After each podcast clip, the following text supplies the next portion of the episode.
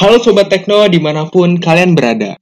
Jadi, kali ini saya dengan Azmi akan membawakan nih podcast yang bertemakan Lika-liku mahasiswa anak perantauan. Nah, di podcast kali ini tentu saya tidak sendirian. Jadi temani oleh kakak-kakak yang pastinya kece dan asik pada hari ini. Langsung saja yuk kita sapa kakak yang pertama ini. Ada Kak Raffi. Halo Kak Raffi.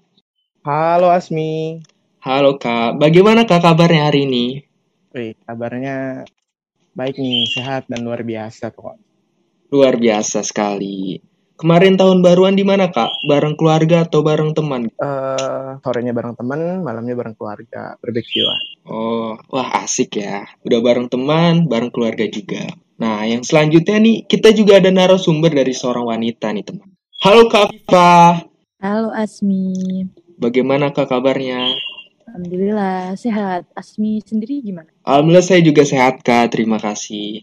Kemarin pas tahun baruan ikut bakar-bakar nggak Kak? Bakar sate atau jagung gitu? Waduh, kalau kakak sih tim yang rebahan aja ya kalau tahun baru. Oh, rebahan aja ya. Istirahat ya, Iya. ya Kak? Iya, karena ya nggak ada yang ngajak juga. Mungkin next time, next tahun gitu ya. Kita bakalan bareng-bareng gitu ya. Bakar sate atau jagung. Oke baik, sesuai topiknya pada podcast kali ini yaitu mengenai lika-liku mahasiswa anak perantauan. Azmi di sini tuh ingin mendengar cerita langsung dari Rafia dan Kak Afifa mengenai bagaimana sih lika-liku mahasiswa anak perantauan. Nah, kenapa Azmi ngambil topik ini? Karena kan kalau Azmi ngelihat dari pendidikan di SMP atau SMA sekarang kan udah mulai pembelajaran tatap muka ya. Di berita beberapa hari lalu yang Azmi lihat. Nah, semoga di tahun 2022 ini perkuliahan juga udah mulai membuka pelajaran tatap muka. Nah, jadi pasti ada tuh teman-teman baru atau mahasiswa baru salah satunya seperti Azmi yang ingin mengenal dan penasaran bagaimana sih lika-liku dari mahasiswa anak perantauan. Nah, cuman sebelum kita lebih lanjut, mungkin kita bisa ya memperkenalkan kepada Sobat Tekno nih. Sebenarnya siapa sih Kak Raffi dan Kak Viva sendiri? Mungkin kita bisa memulainya dari perkenalan ya, kayak. Mulai dari Kak Raffi terlebih dahulu, mungkin bisa memperkenalkan dirinya, Kak. Silakan. Oke, oke, halo Sobat Tekno. Nama saya Raffi Palevi. Ini panggil saya atau gue nih enaknya? Bebas, Kak. Bebas, bebas. Oke, oke baiklah ya. Oke, nama gue eh, Muhammad Raffi Palevi, biasa dipanggil Raffi. Karena ini tentang ini ya, kaliku anak rantauan. Gue berasal dari Jakarta, saya di Jakarta Timur di Halim Perdana Kusuma. Gue mahasiswa ilmu komunikasi angkatan 2019. Tuh, kenapa milih merantau dan di Unila? Salah satunya adalah pertimbangan jurusan ya, jurusan ilmu komunikasi adalah jurusan yang paling bagus di di luar Jawa ya, di luar Pulau Oke, luar biasa. Dari jadi Kak Raffi itu berasal dari Jakarta Timur dan milih ilmu komunikasi di Unila itu karena merasa jurusannya paling bagus ya kayak luar biasa. Oke, selanjutnya kita dari perkenalan dari oleh Kak Afifa. Halo Kak Afifa, Halo Asmi. silakan Kak memperkenalkan dirinya.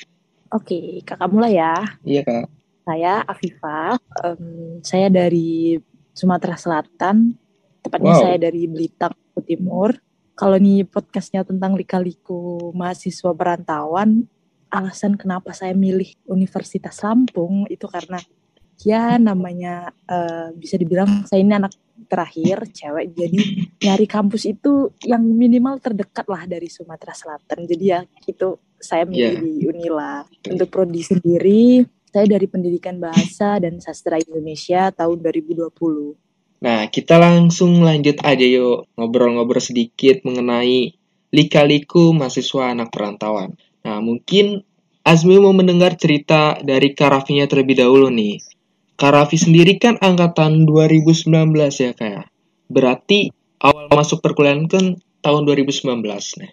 Di tahun 2019 Iya, betul. itu Karafi udah mulai offline atau udah pandemi sih Kak pada waktu itu? Oh, Oke, gue masuk di 2019, which is berarti eh 2019 ini belum ini ya, belum pandemi karena gue ngerasain banget itu kuliah offline semester 1 ya, ngerasain eh, ospek, eh, ya namanya PKKMB lah kalau di Unila. Semester 2 kayaknya akhir baru eh, baru kita itu eh, diserang pandemi COVID ya kalau nggak salah. Jadi sempat ngerasain namanya kuliah tatap muka itu selama kurang lebih hampir dua semester lah.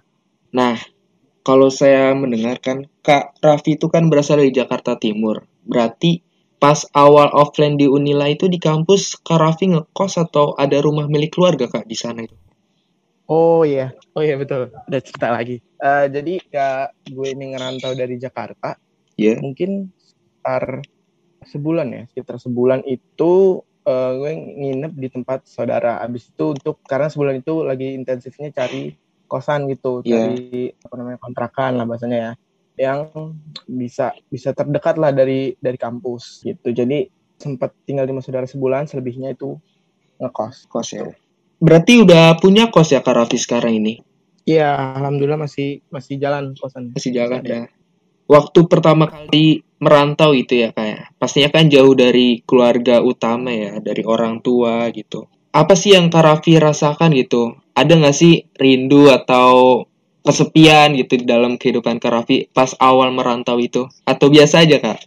Eh, jujur aja ya, pertama kali Iya. ke Lampung itu bener kayak nggak punya temen, karena Hmm. temen pun di Jakarta semua kan dulu. Iya benar. Terus kepikiran itu ya sempet kayak homesick lah, pengen rindu pulang lah bahasanya ya. Mm-mm. Tapi itu dalam waktu karena besoknya kita ada kegiatan eh, namanya paper mob gitu, PKKMB ya di GSG, jadi Iya. langsung dapet temen. Jadi setelah itu mungkin perasaan-perasaan rindu yang sama orang tua, terus juga perasaan yang pengen pulang gitu. Ya kangen lah ya sama orang tua itu udah nggak ada. Jadi kayak langsung apa ya, langsung bisa adaptasi sama temen sih.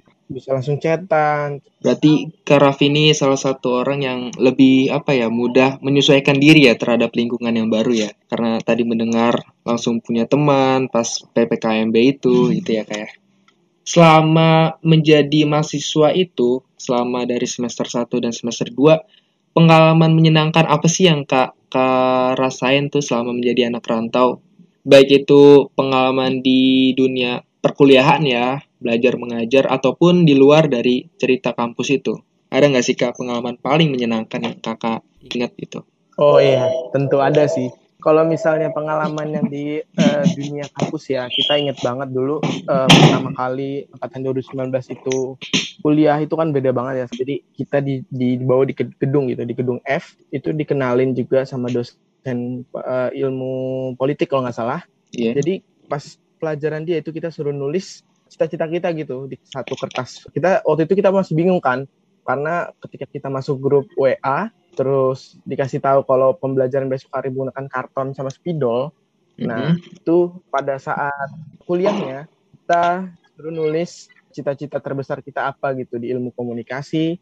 Terus kalau kita nanti menjadi seorang pejabat negara, apa yang harus apa yang kita lakukan gitu, tiga hal besar yang kita lakukan. Jadi itu sih yang paling ini selama di dunia kampus ya. Iya. Nah, terus di luar kampus itu jauh lebih menyenangkan gitu. Apa ya? Bisa kena banyak organisasi, terus dengan organisasi itu kita sering apa ya? ke pantai gitu loh. Banyak Iya, iya. kegiatan-kegiatan yang kegiatan-kegiatan yang sulit dilupain lah kayak misal ke pantai gitu ada ada kegiatan apa terus bareng teman-teman juga dan Iya. kita punya grup eh, khusus ilmu komunikasi dulu ya angkatan kakak 2019 Mhm. itu yang dari Jabodetabek. Jadi ada grup karena kan udah saling kenal satu sama lain tuh dari mananya dari mananya. Ketahuan Iya. tuh ada ada sekitar 11 orang kalau kurang lebih kalau nggak salah dari Jabodetabek. Jadi kita sama-sama apa ya sama-sama ngumpul terus ketemu pertama kali di Geprek Unila. Habis itu baru sering jalan bareng. Pertamanya sih memang hanya orang Jabodetabek aja kayak ngumpulnya bareng itu jadi kayak nongkrongnya bareng eh, apa namanya teman-teman dari Jabodetabek tapi ke udah mulai membaur ya kira-kira udah mau semester 2 lah itu Iya. udah bareng-bareng dengan teman-teman di apa di Unila yang bukan dari Jabodetabek jadi udah saling kenal ya Oh. Kalau Azmi denger cerita menarik mengenai cita-cita Karafi yang ditulis di kertas. Emang cita-cita terbesar apa nih yang Karafi inginkan? Kalau boleh tahu.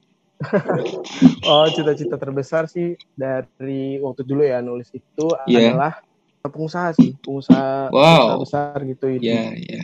pengusaha besar gitu lah di bidang ya di bidang komunikasi lah kayak agensi kreatif gitu karena Mm-mm. karena kan ya di ilmu komunikasi kita belajar kayak buat video terus Iya. buat segala macam jadi intinya buat eh, suatu agensi usaha gitulah eh, kreatif di kertas itu juga kalau nggak salah nulis cita-citanya gitu kayak eh, kalau eh, gue sendiri itu nulis memberantas korupsi memberantas eh, terorisme dan juga memberantas tiga hal pokoknya tiga hal yang paling negara paling buruk deh kayak korupsi sama terorisme dan lainnya sih Nah, selanjutnya tadi kan udah pengalaman paling menyenangkan ya selama menjadi anak rantau. Berarti ada dong pengalaman paling menyedih, menyedihkan gitu dari Kak Raffi sendiri. Ada nggak sih selama menjadi anak rantau itu?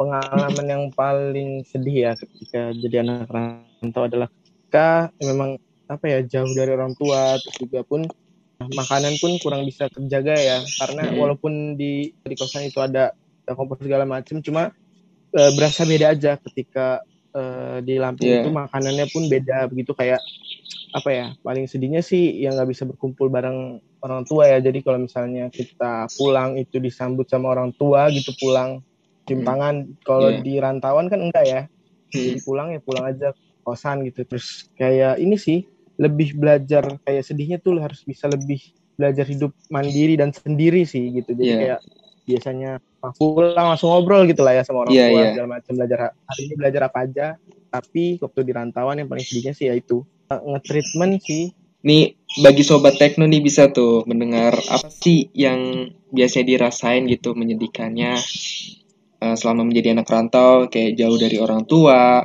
makanannya juga beda. Mungkin yang biasanya dimasakin oleh ibu ini menjadi entah masak sendiri atau beli gitu ya di warung. Terus juga harus belajar hidup sendiri yang di mana yang awalnya tuh kayak pulang ke rumah atau pergi dari rumah kita sapa dengan orang tua ini harus ya seperti lebih ke ini ya hidup sendiri gitu ya kayak.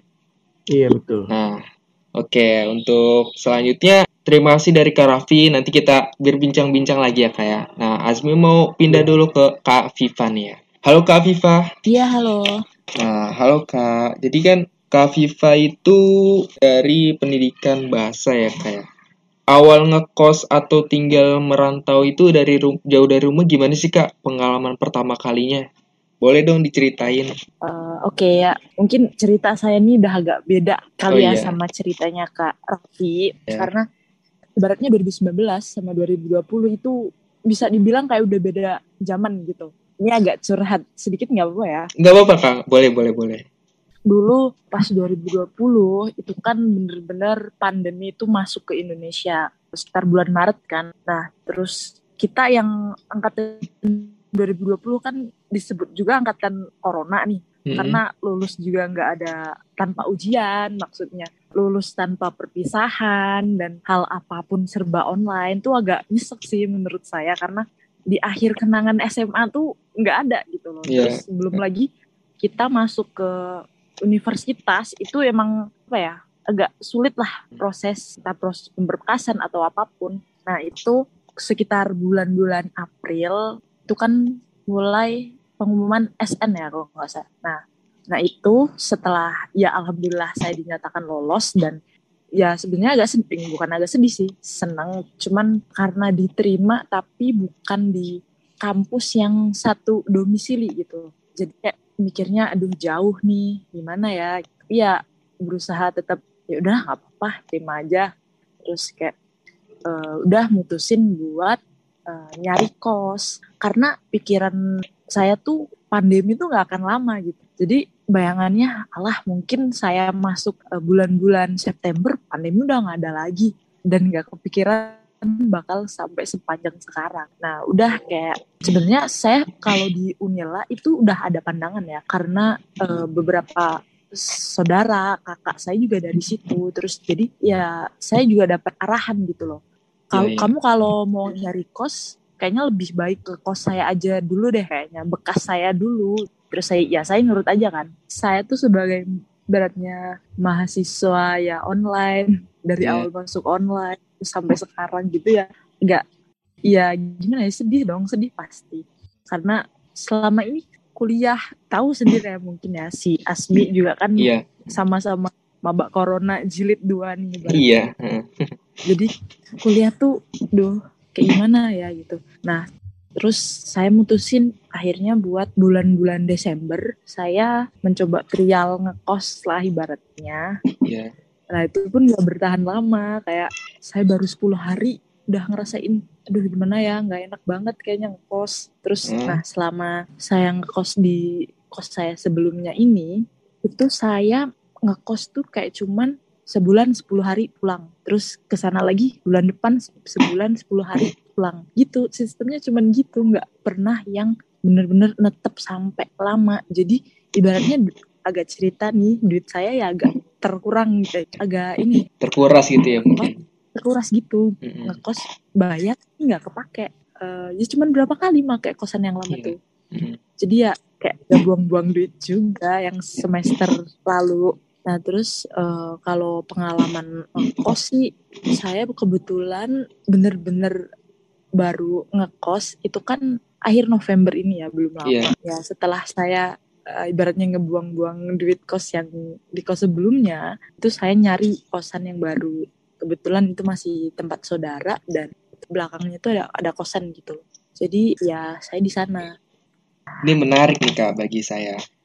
Berarti misalkan tadi kan kak A- A- Azmi eh, dengar bulan Desember itu Viva ngekos eh, secara trial ya, yang di mana itu bertahan selama 10 hari. Nah, Kak Viva itu kan tadi bilang rasanya nggak enak atau seperti apa. Itu berarti kan bisa dibilang masuk ke hal-hal pengalaman yang kurang enak ya kayak. Itu rasanya nggak Ya, enak ya. tuh karena apa ya kak? Suasana kosnya atau karena rindu dari keluarga atau orang tua atau bagaimana? gimana ya dibilang ya nggak nggak enaknya tuh karena kos saya jauh kos saya yang sebelumnya ini nyari makan tuh kayak susah gitu loh mana Iya. posisi posisi saya pas saya kos Desember lalu itu saya belum bawa motor karena saya pikir kayak akses ke mana-mana pun terbatas gitu loh harus Maxim sana sini berapa, Gojek sana sini berapa, GoFood berapa gitu kan. Pengeluaran Ya. dana juga lebih banyak ya kayak kalau ngekos itu. ya lebih boros gitu deh nggak udah ke mana-mana jauh transportasi nggak ada ya itu Nah, selanjutnya saya ingin yang terakhir nih dari baik dari Kak Raffi dan Kak Afifah. Mungkin dari Kak Raffi terlebih dahulu. Halo Kak Raffi. Oke. Halo, halo. Oke, yang mungkin yang terakhir ya. Ada nggak sih saran dari Kak Raffi yang ingin disampaikan untuk adik-adik Kak Raffi yang di Unila? Mungkin mahasiswa baru, salah satunya Azmi sendiri nih yang mungkin nantinya akan merantau juga sama seperti Kak Raffi untuk memulai dunia perkuliahan. Ada nggak saran untuk mereka gitu? Oke, eh, pasti ada sih. Jadi kalau misalnya udah ngomongin soal perantauan ya, khususnya misalnya teman-teman yang di luar Lampung lah ya, yang ibaratnya ngerantau ke Lampung.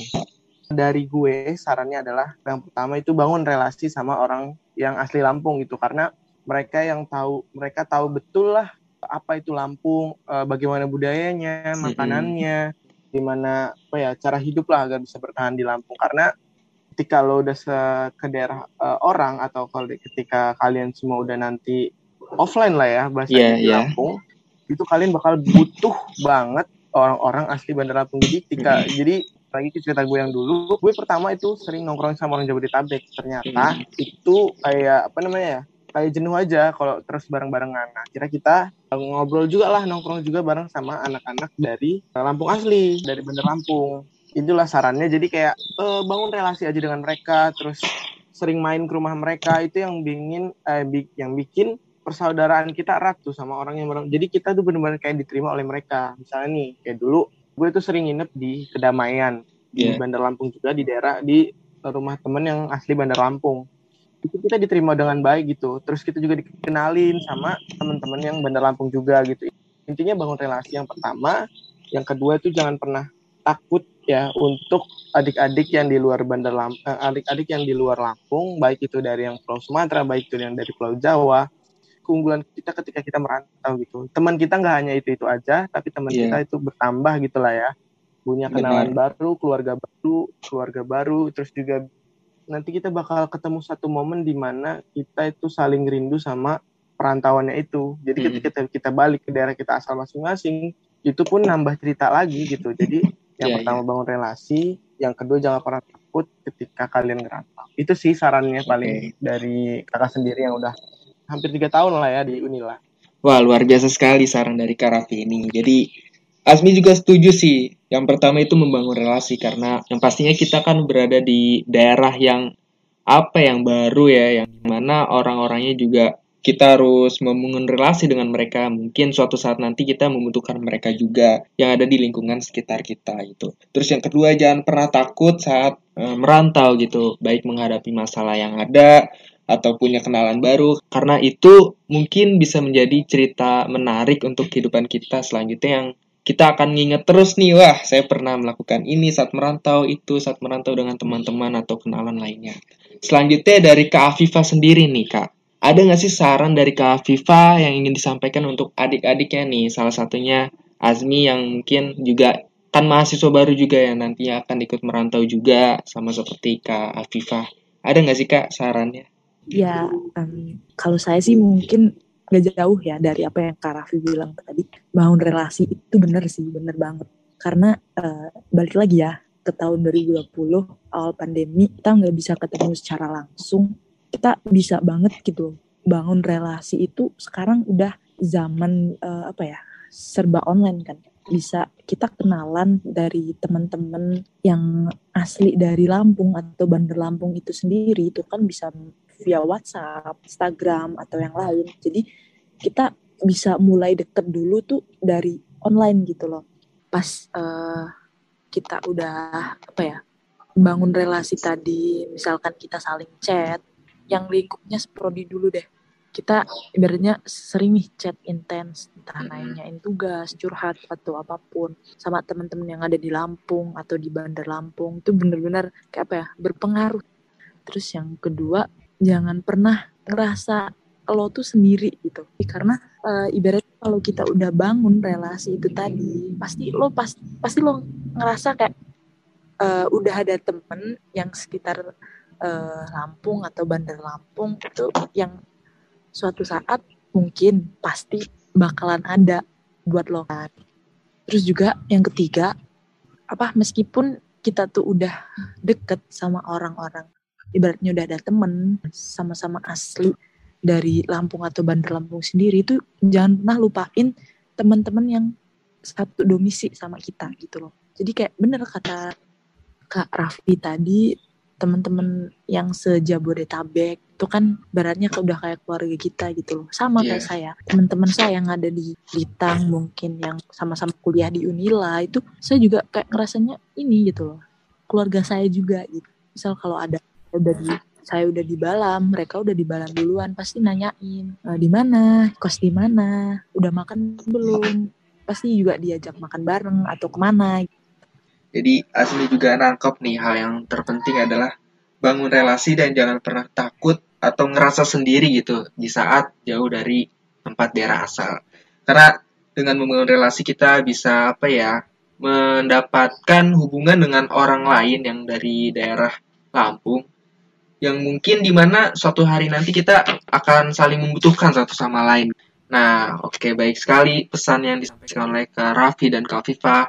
Dan untuk yang terakhir nih, kita ada closing statement dari Karafi. Silakan Karafi. Oke, okay.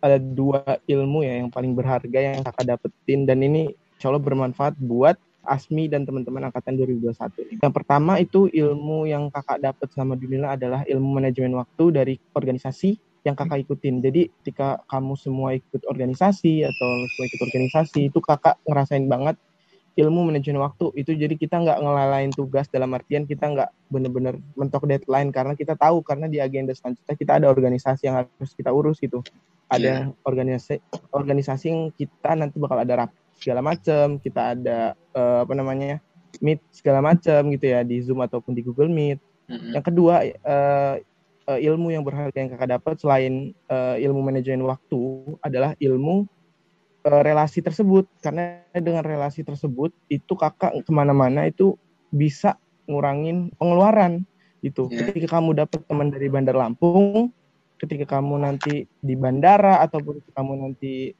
ke Bandar Lampung lah intinya yeah. kalian bisa dijemput gitu loh. Nggak ngeluarin uang lebih.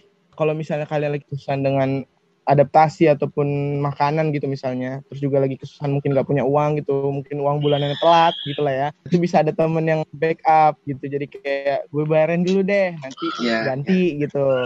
Terus yeah.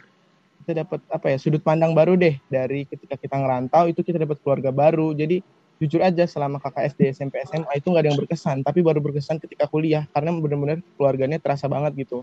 Dan nggak ada rasa apa ya rasa yang nggak enakan gitu. Jadi ketika kuliah itu udah santai-santai aja gitu. jadi kayak eh, nggak ngeluarin uang banyak karena udah ada banyak teman gitu di Bandar Lampung yang bisa jemput segala macam antar jemput Iya, ketika kita datang ke Bandar Lampung disambut dengan bayi intinya itu sih ketika kakak kuliah dapat dapat dua ilmu berharga itu. Yang pertama itu ilmu manajemen waktu yang kedua ada ilmu tentang relasi. Itu yang mahal banget sih yang nggak bakal kalian dapat kalau kalian nggak ngerantau Luar biasa sekali ya. Pesan yang disampaikan dari Kak Raffi ini mengenai dua ilmu yang penting. Yang pertama ada ilmu manajemen waktu, dan yang kedua adalah ilmu relasi. Luar biasa sekali podcast hari ini. Mungkin itu saja yang bisa saya bawakan bersama Kak Raffi dan Kak Viva selaku narasumber yang pernah punya pengalaman langsung nih menjadi mahasiswa anak perantauan.